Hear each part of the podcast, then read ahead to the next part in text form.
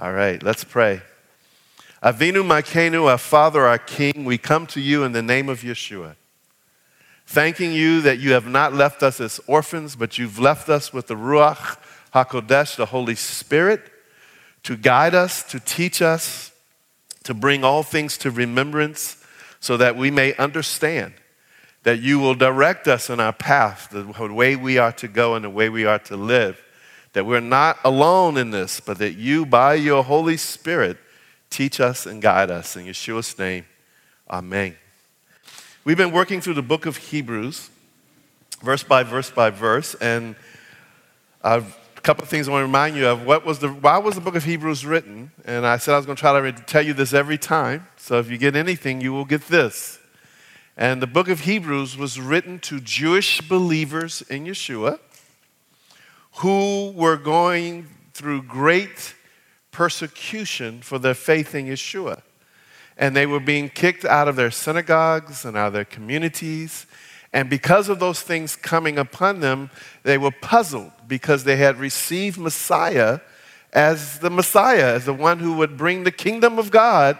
And so they were expecting there to be peace and reign. And instead, they had persecution, even from their own families. And so just like John the Baptist, who knew he was sent to proclaim the coming of the King, preparing the way of the Lord. But then when he found himself in prison, knowing that bad things could happen to him, people didn't generally go into Roman prisons and expect good things. You didn't get your 3 square meals a day and legal rights and all that. You had no rights when you got locked up in a dungeon in Rome. And he began to question the call that he had. He began to question if Yeshua is the one. And he received the revelation that he would see whoever the Spirit come on. This is the one that baptized with the Holy Spirit and with fire. So he knew it. He's the one that says, "Behold the Lamb of God who takes away the sins of the world." But now that he's in a dungeon, he's going, "I'm not sure anymore. I'm confused." And he sent some of his own disciples to go find Yeshua and ask him, "Are you the one? Or should we look for somebody else?" Of course, at that time, Yeshua did some miracles, cast out some demons, healed some people, and then turned to them and said, "Go tell John what you have seen. Go tell him that the blind are receiving their sight, that the poor are having the good news preached to them. And blessed is he who's not offended because of me." And they do that. Well, that's what was happening to the Jewish believers that the book of Hebrews was written to. Things weren't going well following after Yeshua. And some of you have been there. You came, you grabbed Yeshua, and then bad things begin to happen. You begin to wonder, is there God? Does he really exist? Is Yeshua really the Messiah?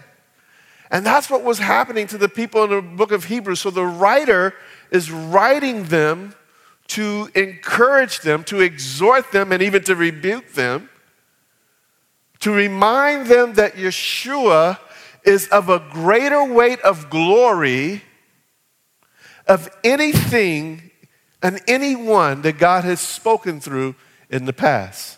And so in the first 4 chapters, you see him say, "Well, in times past, God has spoken through angels. He has spoken through prophets. He's spoken through Moses. He has the priesthood. But now there comes one who is of a greater weight of glory than all of them." I mean, if you listen to the prophets, how much more should you listen to God's Son? If you listen to the angels, how much more should you listen to the one that it says, "Let all the angels of God worship him"? How much more should you listen to him? Yes. Moses, the great lawgiver who gave the Torah, who was able to establish the law of God, was only a servant in the house of God, while Yeshua is an heir of the house. It's his house. How much more should you listen to him? Or the priesthood.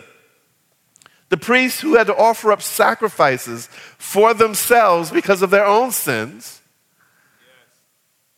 And who died off. So there were always new priests coming. And now here comes a priest of the order of Melchizedek. Melchizedek, who is his priesthood is forever, it's the eternal one, is a heavenly one that is forever and ever and ever, who is righteous and perfect in every way, and instead of using the blood of bulls and goats, takes his own righteous blood in to make atonement once for all. How much more should you listen to him? Then he goes in and says, look, the righteous of God throughout history, when people choose to live holy and righteous, may find that they'll have to suffer persecution. So don't be surprised that when you choose to live for God and really follow after him and don't fit into the world system, that the world won't be happy about that. And they'll persecute you. And they'll say bad things about you. And some will want to kill you. And so he exhorts them to not allow unbelief to destroy the work of God. And he goes back and he reminds them, look, there were a bunch of people who came out of Egypt with the mighty hand of God. The sea was opened up. They were given manna from heaven, water from rocks, the Torah from Mount Sinai. And yet, because of their unbelief, they wandered around for 40 years until they died off and did not inherit the promise. So the writer says, don't you have the same heart of unbelief? Have a heart of faith, believing, trusting the Lord, even if you're going through difficult times because of the gospel. In fact, the interesting thing, when the apostles were put into prison, they were all locked up, and then they were beaten, and they were let go. They didn't speed dial their attorney to bring a lawsuit. They didn't contact NBC and everything, said, there's been a great injustice here. We'd like you to come in and hear our story. No, you know what they did? They came out and said, thank you, Father, that we were counted worthy enough to suffer for your name's sake, for the name of Yeshua. Amen. They found it an honor that they could share in the Messiah's sufferings. Amen. We don't generally think like that today, especially if you've been raised in America where we're used to getting our attorneys to sue for this and sue for that, and we're going to get back at you. And yet, we see that the disciples didn't go that way when they were being mistreated because of the message of Yeshua. See, that's a challenge. So anyway, that's what the book of Hebrews is all about. It's written to encourage Jewish believers, but even if you're not Jewish, since the things that are being spoken come from the Ruach HaKodesh, they're true and they're right, and even if you're not Jewish, it's there to encourage you as well. So whether you're Jew or Gentile in here today, the words spoken here are to encourage you, are to lift you up. Now, we got into the chapter 6, and we went through the whole chapter 6, and then we backed up, and we took the first part of chapter 6, where we started talking about the foundations. Let me read the first part of chapter 6. Therefore, leaving the discussion of the elementary principles of Messiah, let us go on to perfection, not laying again the foundation of repentance from dead works, faith towards God, doctrine of baptisms, laying on of hands, of resurrection of the dead, of eternal judgment, and this we will do if God permits. So the exhortation is that we are to be able to move on from these elementary teachings, foundations. Now, in saying that, he's not talking about the intellectual thing. He's not saying, you know, you guys don't intellectually understand this, so we're going to teach you till you get it. You get your A+ from the study, and now you can go on with life. That's not what he's looking for. He's looking for those who ought to be teachers by now because they have learned to exercise the things of the kingdom of God in reality, that they're living it out. It's not just the intellectual understanding, but it's the experiential walking out of the things of God. That's what it means when you walk in faith. You don't just have it in your mind, but you walk out what God says to do. And that's what he's exhorting. So that's why he says we will move on from this if God allows it. Because God won't pass you to the next grade if you haven't completed and incorporated into your life what you should have learned. He'll say, no, back to the drawing board. You know, my sons who love basketball could relate to this because, you know, if you don't get the skill right, no, go do it again. Well, I got everything else. No, you got to get this down. Yeah, but I've been doing it a long time, but you still haven't incorporated it into your life. When you get it incorporated, when it's a part of you, when you are walking in it without even thinking about it, now you're ready to move on. But even moving on doesn't mean forgetting what you've learned because it's a foundation. What is the purpose of a foundation? Well, to build upon. That's why you have a foundation, because you're going to build something on it. Yeshua said that if you built your house on sand, it would be like a person who hears the word of God but doesn't do it. It says they build their house upon the sand. But the person who hears God's word and walks it out, they're building their house upon the rock. And it then says the storms will come. Whether you built your house on the rock or whether you built your house on the sand, it will be tested. Yes. The storms will come.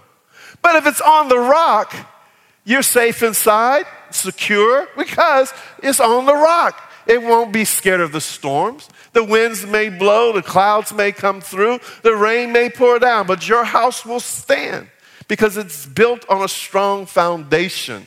But for those who don't have that strong foundation, even though they built something, but they built it on sand, when the winds come, when the rains come, great will be the fall of that house. It will collapse, no matter how beautiful the edifice looks. If it's not on a strong foundation, it will not stand the test. So these foundation teachings are not something that you can put, oh, done that, now let me forget them and move on to something else. No, you incorporate it into the bigger things. It's almost like learning your ABCs.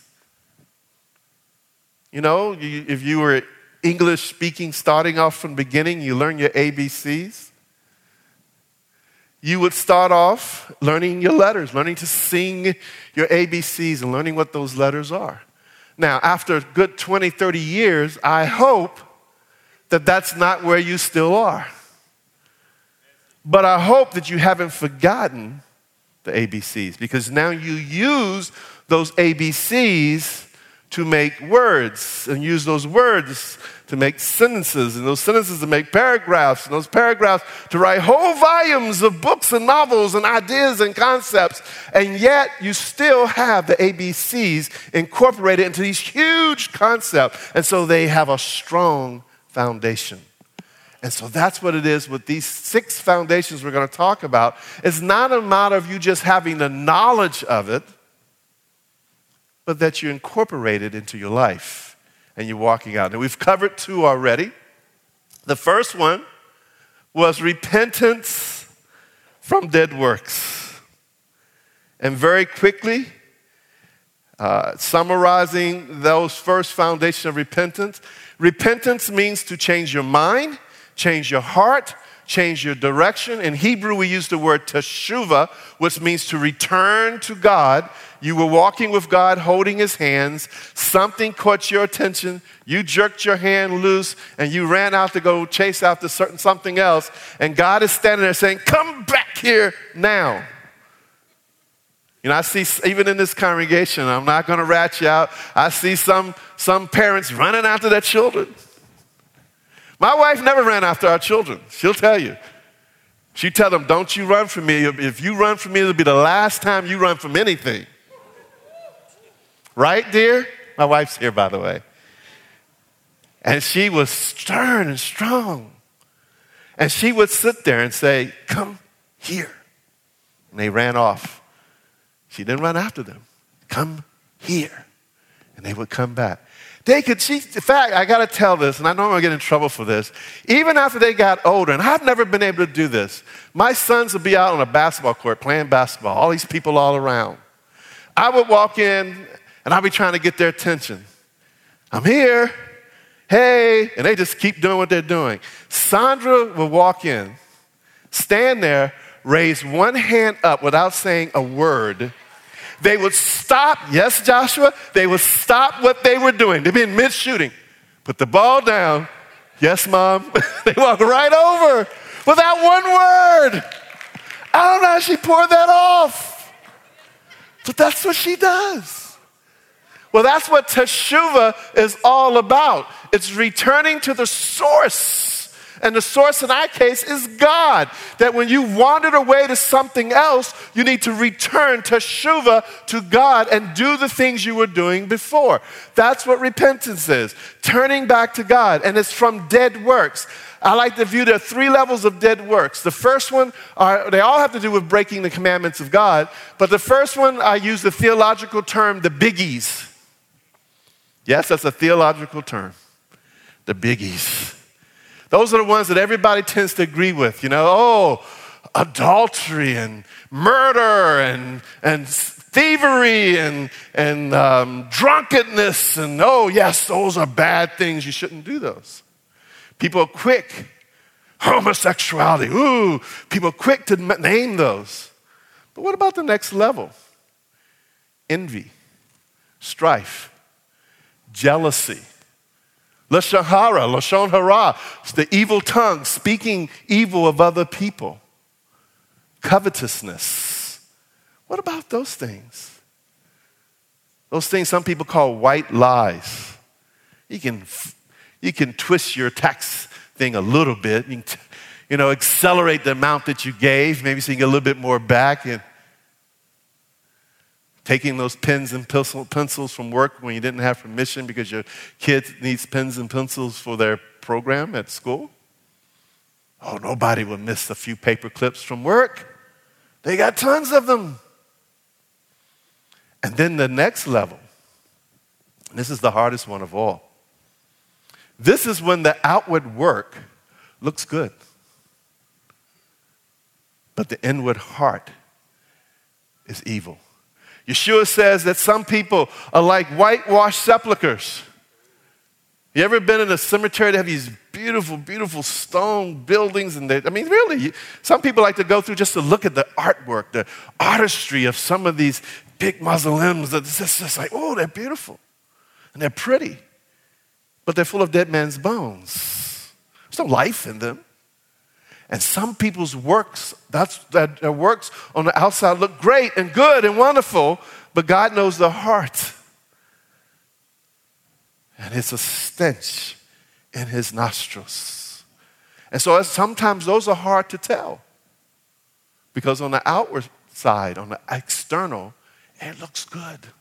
Like that was a good work. Some people preach the gospel only to make money. It's not a new thing. Paul mentions it. People say, some people view preaching the gospel as a way to make money. And some did it in order to add to his chains. They didn't have a pure heart in preaching the good news. They just, hey, this is a moneymaker here, man. Let's work this thing. Now, Paul's attitude about that was, as long as the gospel is preached. As long as people are getting saved. He said, I'll endure that because at the end, God will separate the sheep and the goat. God will separate, take the tares and the good grain. He will be able to separate the wheat and the tares. He's the ultimate judge. So don't get too weirded out because somebody is taking advantage. They're lying, they're cheating with the gospel of God. Don't worry, God will deal with that. If anything, pray that God will have mercy on them and that they will come to truth and repent. So that's repentance from dead works. And then we talked about faith towards God,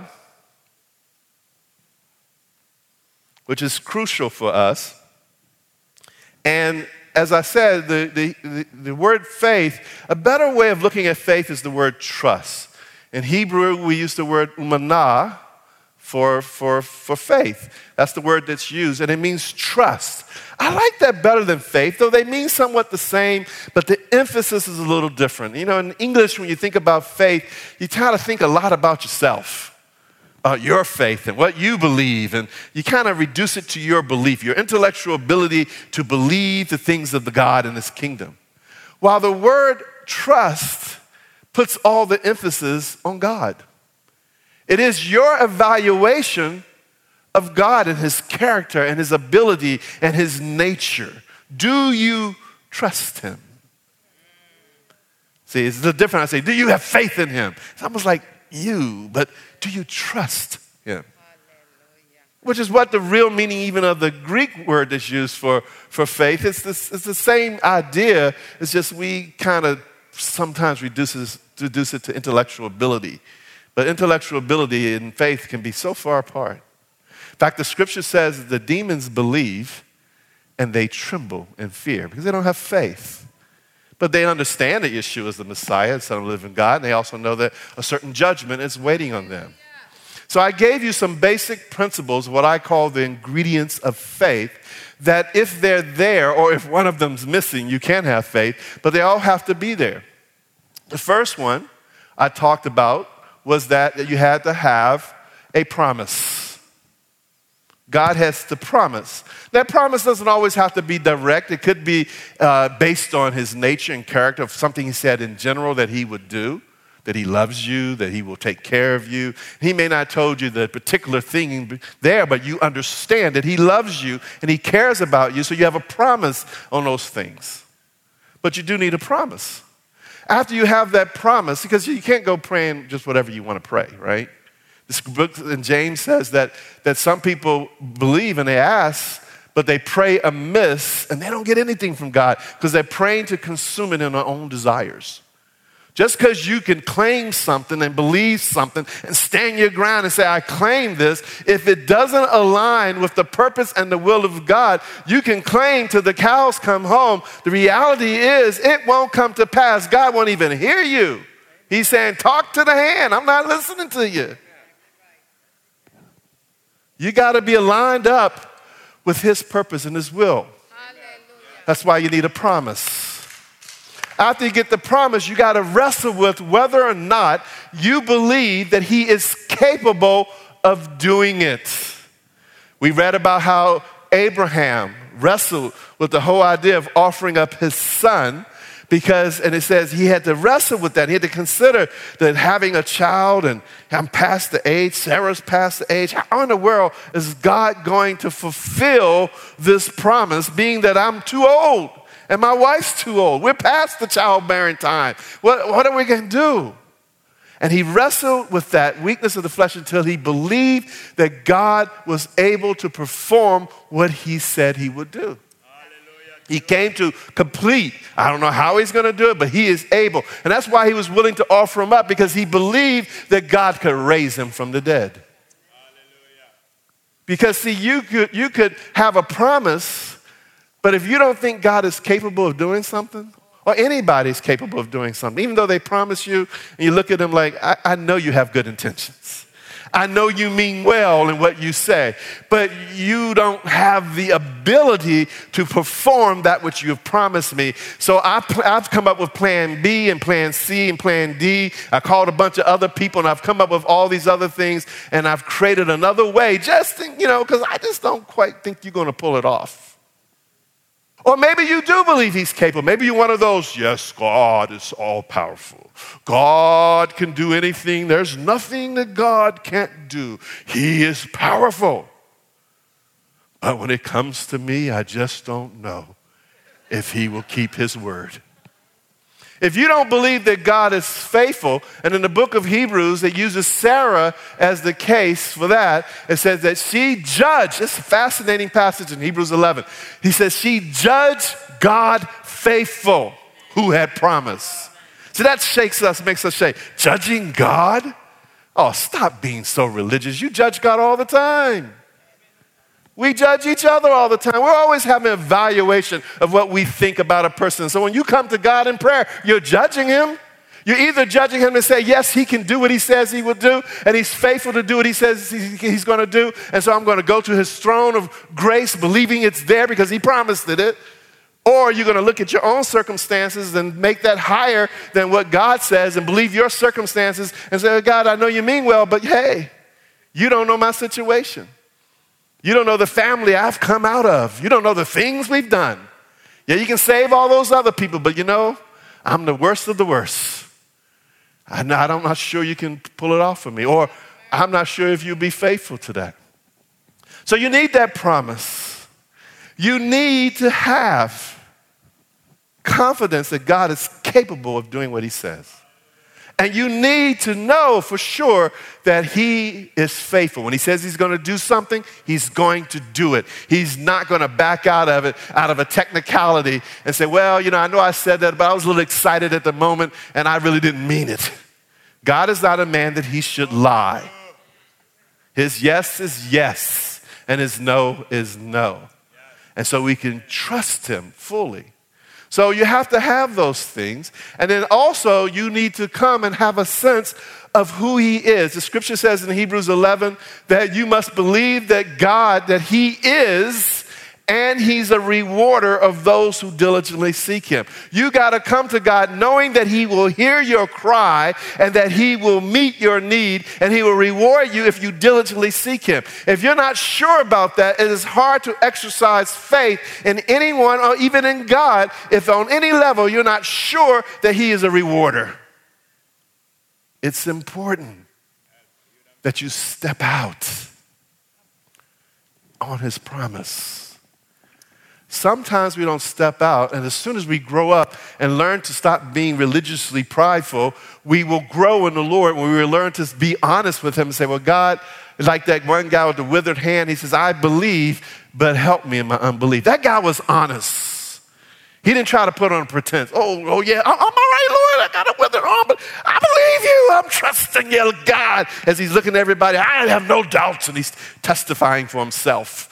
And not to the glory of God. But he was honest. He said, look, I believe, but I need some help here.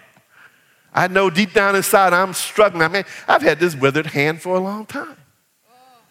It's been with me for a long time. And you saying you're going to heal it in a second? I have learned to work with this thing. I have learned to get special shirts made just for this withered hand. I've learned to eat with the other hand. I've learned to live with this thing, and now you're saying you're going to bring healing. I believe you can do it, but help me, Lord, in the area of unbelief. This is hard for me to fully receive in my spirit. Help me.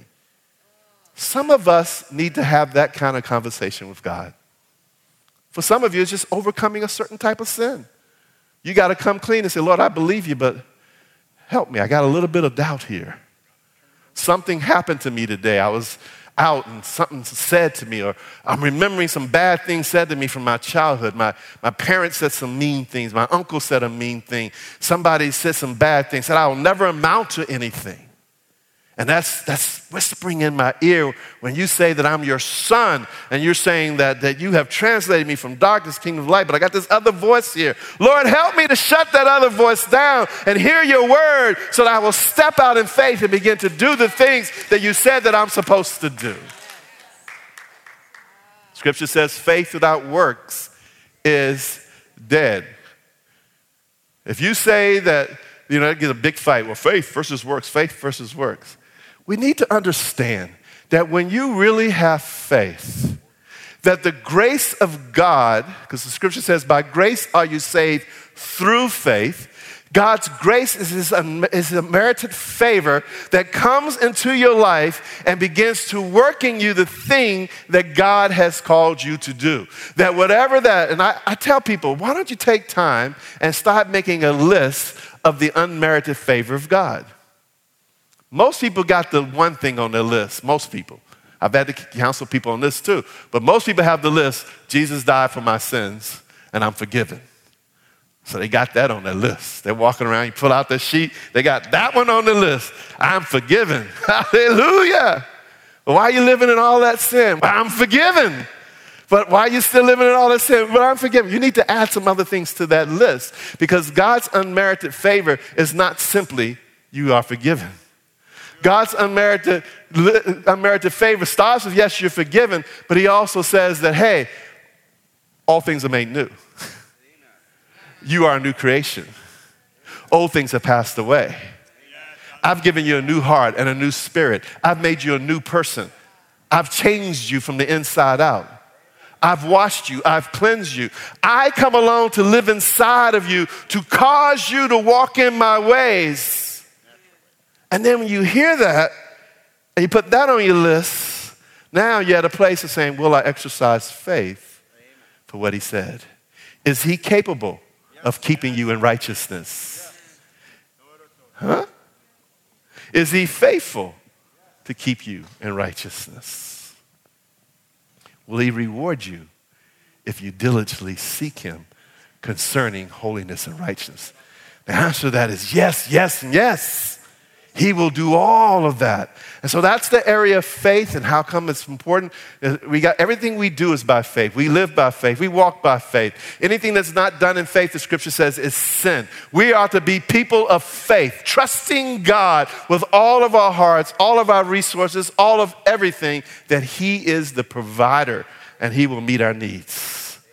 Hallelujah. And so now, that's just a touch of those review things. We're going to open up. We won't be able to get through all of it, but we want to open up this thing, doctrine of baptism. Or some of your translations may say teaching or instructions on washing. They both are correct. The word for doctrine is didachin. We get it's similar to didache, where we get our teaching, instruction. And the word for baptism is baptismon.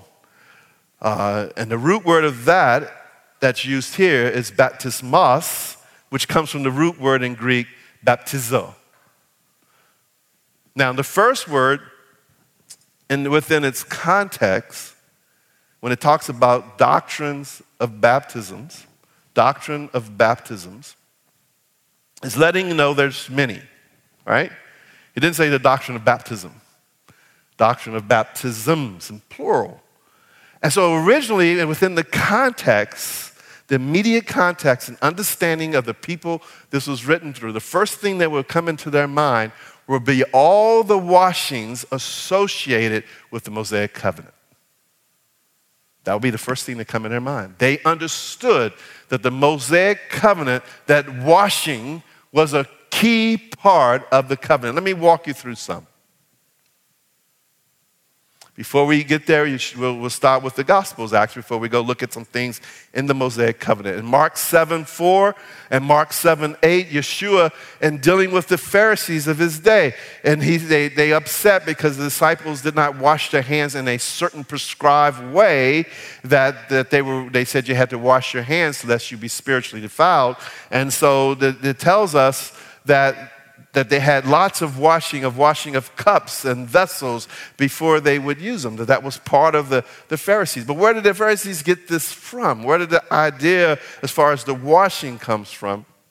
Well, we'll walk very quickly through Scripture. Exodus 19:10, and Adonai said unto Moses, go unto the people and sanctify them today and tomorrow, and let them wash their clothes. The word chavas, meaning to take your clothes, and literally you're putting them under the water. And, the old day we got a bunch of water. You didn't have a wash machine, but get that scrub board, and you get them under the thing and wash them under the water and until they got clean. He tells them to wash their clothes before they can approach the Lord. This is the first kind of idea of what washing is all about. Leviticus 6:27, whoever shall touch the flesh thereof shall be holy. And when there is sprinkled of the blood thereupon any garment, thou shalt wash that whereon it was sprinkled in the holy place. So it's talking about the coming in the sprinkling, and if the blood came upon you and it was considered holy, but they had to go and wash their clothes if it came upon them. Leviticus 11:25, it deals with touching unclean carcasses. Whoever bears aught of the carcass of them shall wash his clothes and be unclean until the evening. Leviticus 11:32 deals with vessels, wood, raiment, skin, and sacks. Is that if something unclean falls in them, it must be put into water. Now in verse 33, for clay vessels, no such thing. Clay vessels were to be broken and destroyed, and probably because clay vessels were known to be porous. So if a dead animal fell into it, it would just suck up all that death into that. And even though you washed the outside, the death would still be in the clay, so the whole thing had to be destroyed. But for skins and those sort of things, you could put them in water and wash them and scrub it and get that death out of there. Leviticus 11:40. If you touch, even touching clean animal carcasses that die of themselves. When I mean by clean animals, the animals that God says you could eat. Those were the clean animals. And he says if they died of themselves, that and you touch them. In fact, he goes further. Leviticus 11:40 says, "And he that eateth of the carcass of it shall wash his clothes and be unclean until the evening. He also that beareth the carcass of it shall wash his clothes, be unclean until the evening." Leviticus 13:6. If you had a certain plague, a nega, a sore, a spot, and the priest, you would come to the priest and show him that you had this plague. This is the priest of the Mosaic Covenant. And on the seventh day, he would look at you, and if the sore didn't spread and everything, he would declare you clean. And after he declared you clean, after he said that you were clean, he says, "You shall go wash your clothes and be clean." Leviticus 13:34. If you had a scab on your head or on your beard, and then the priest says, "Okay, it's cleaned up, it's not spread, you're clean," the immediate thing you had to do was go wash your clothes. Leviticus 13:54, if there was a plague in your garment, you got something, like mold or something that's spreading through the garment, and the priest will look at it. If it stopped and stopped spreading and died, then you could go take your garment and wash it, and you could wear it again. If it continued to spread, it was to be burned up, destroyed. Leviticus 14:1-8 is the law of leprosy. It talks about two birds that are taken. The priest would take two birds. One was killed in an earthen vessel over running water. And the one that is to be cleansed, the person is to be clean, if he's announced that he is clean, that he is to wash his clothes. Verse 8, shave off all his hair, wash himself in water, that he may be clean. And after that, he shall come into the camp and shall tarry abroad out of the tent 7 days.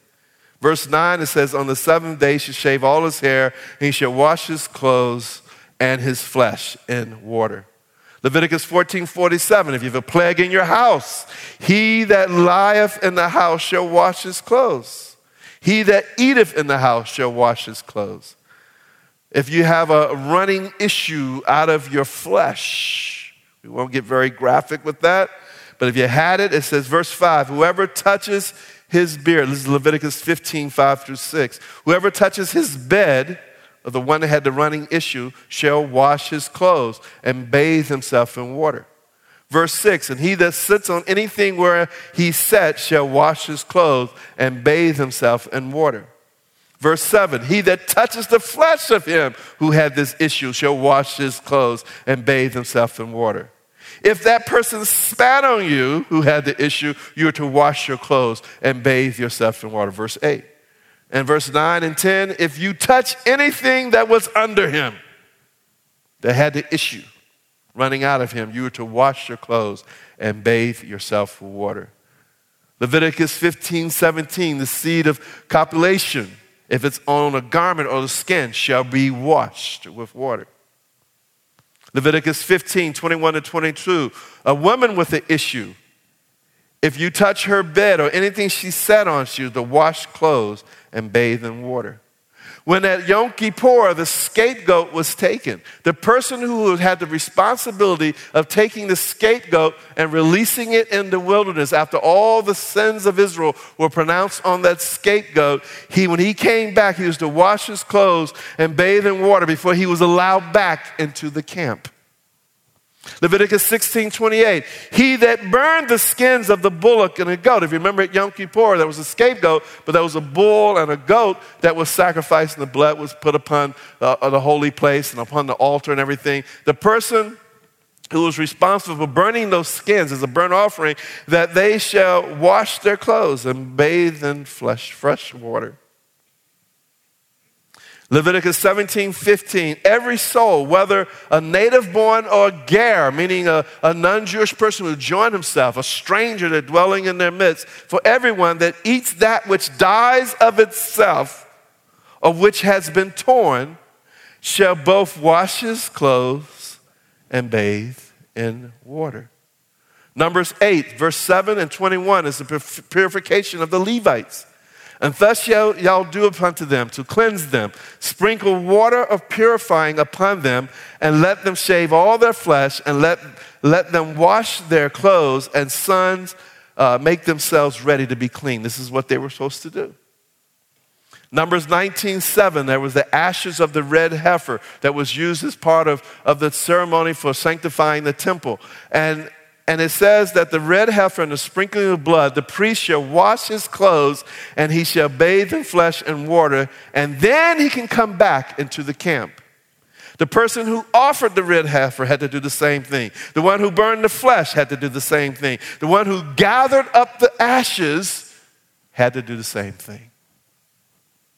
Numbers 19:13, if you touch a dead human body, it says that the water of separation had to be sprinkled upon you, and that you had to be sprinkled and bathed and cleansed. You can read that in Numbers 19, the whole chapter, read through that. And it talks about that if you don't allow this water of separation that they put upon the person, that you will be cut off from the community. You will not be allowed in. Numbers 31, verses 23 to 24, concerning after the war, even the warriors, after they've been out fighting in the fields and they've been killing people and shedding blood, they weren't allowed just to march right back into Jerusalem and say, hey, we're back from war. Blood all over their shields, blood all over their hands, blood all over the place from all the warfare. No. They had to stay outside of the camp, wash their clothes, wash their body, cleanse themselves, and then they were allowed back into the community of Israel.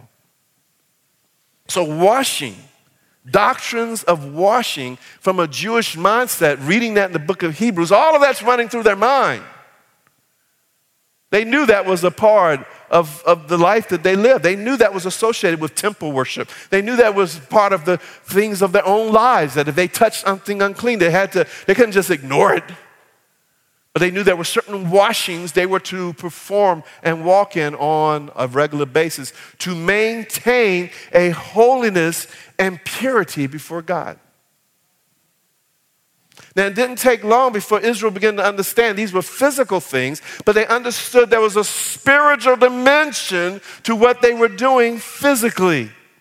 So we read things like Psalm 51:2. Wash me thoroughly from my iniquity and cleanse me from my sin. Or Psalm 51:7, purge me with hyssop and I shall be clean. Wash me and I shall be whiter than snow. They began to understand that though they did these physical things, there were spiritual parallels to what they were doing. These physical things were outward signs of what had to happen in their hearts in the spirit. In fact, later on in the book of Jeremiah, he says the external is not enough. You can read like Jeremiah 2:22 and Jeremiah 4:14. In 4:14 it says, O Jerusalem, wash thine heart from wickedness, that thou mayest be saved. How long shall thy vain thoughts lodge within thee? See, some people want to go on external rituals, but their hearts are far from him. In the book of Isaiah, Isaiah is speaking. God is speaking through Isaiah to the children of Israel. He says, I am sick and tired of all your holy days, all your feast days, all your appointed times, and even your sacrifices. And when you pray, your hands are stained with blood. I don't hear you. And this tells us something. It's not that they weren't doing these things. They were, oh, let's go to the temple. It's time to do sacrifices. Oh, it's time to do, oh, it's the morning prayer. Let's do the morning prayer. Oh, it's the afternoon prayer. Let's do the afternoon prayer. Oh, it's the evening prayer. Let's pray. Religiously, they were very committed to outwardly doing all the things that God said to do. But in their day-to-day living, in the marketplace, with people, they treated people badly. They ripped people off. They lied. They cheated. They said they loved God with their lips, but their hearts are far from him. They did the ritual outside, but they didn't have a heart for God. So Jeremiah says, you gotta Change your heart. There's other places God says to rend your heart, not your garments. There are people who understood the ritual. Oh, I've sinned. Let me tear my clothes. Oh. People, oh, wow, they're really repentant. But they weren't. They're just putting on the show that they knew that would impress everybody. Hey, look at that. Pastor Ralph just ripped his garment. Oh, he's really repentant. Well, real repentance would be a change in how you live your life. That you're doing things differently. Now you know there's repentance there. Just saying you repent and tearing some garments. I'm not saying you shouldn't do those things. That's part of the custom. That's part of tradition. We should never be ashamed of tradition that doesn't make the Word of God void. It was very common. In the ancient days, if one of the signs of repentance, one of the outward things you would do is put on sackcloth. You know what sackcloth feel like to put on? Go get you some sackcloth and wear it. It's rough. It's itchy. It's like those potato bags you wear. You put them on, and it just itches your skin, and it hurts. And every time you move, it irritates you, and it just makes you feel miserable. It's supposed to help you in your repentance, see? And people understood that. They didn't think it was right to put on their fine clothing when they had sinned. So they take off their fine clothing, and they put on what was common that even the poor person wouldn't wear. They put on sackcloth, which was supposed to demonstrate their humility. But some people, hey, miss the humility part and say, is that all they want? So me to put on some sackcloth? I'll endure some sackcloth and never have a change of heart. So the scripture says, rend your heart, not your garments. God wants to change from within. He wants the washing that takes place deep inside of you. Amen? We'll give you a little bit more, and then we have to close. Turn over to Malachi, the 3rd chapter. Malachi 3. Behold, I send my messenger, and he will prepare the way before me. And the Lord whom you seek will suddenly come to his temple, even the messenger of the covenant, in whom you delight. Behold, he's coming, says Adonai of hosts. But who can endure the day of his coming? Who can stand when he appears? For he is like a refiner's fire and like the launderer's soap, the fuller's soap. That's the laundry person that washed the clothes. He says, God is like the soap of that Lord. The fire was used to cleanse things that could stand the fire, your metal objects. If you had a metal pan and it got defiled because something unclean fell in it, you could purify it by putting it in the fire because it could stand the test of the fire. Those things that couldn't stand the test of the fire, with the exception of clay vessels which were destroyed, would be washed with soap and cleansed and made holy. And so God is like that. He will sit as a refiner and a purifier of silver. He will purify the sons of Levi and purge them as gold and silver, that they may offer to the Lord an offering in righteousness. Then the offering of Judah and Jerusalem will be pleasant to the Lord, as in the days of old, as in former years, and I will come near you for judgment. I will be a swift witness against sorcerers, against adulterers, against perjurers, against those who exploit wage earners and widows and orphans, against those who turn away an alien, a stranger, because they do not fear me, says the Lord of hosts. For I am the Lord, I do not change. Therefore, you are not consumed, O sons of Jacob. Yet from the days of your fathers you have gone away from my ordinances and have not kept them. Return, teshuva, to me, and I will return to you, says the Lord of hosts. But you said, in what way shall we return? And he goes on about the offerings and the sacrifices that was being given, because people, they were ripping off, giving the worst of the sacrifices. Not that they stopped sacrificing, it's just they when they were supposed to not give unblemished animals, they were giving the unblemished animals to sacrifice and keeping the good ones for themselves. And he goes on and he warns about all the bringing all the tithe, all the offerings that God required into the storehouse, which was the temple, to be fulfilled. But the point I want you to get is to see God's heart to look at your heart. He doesn't look on the outside. He says he's like soap and fire. But his purpose is not to destroy you. His purpose is to make you holy.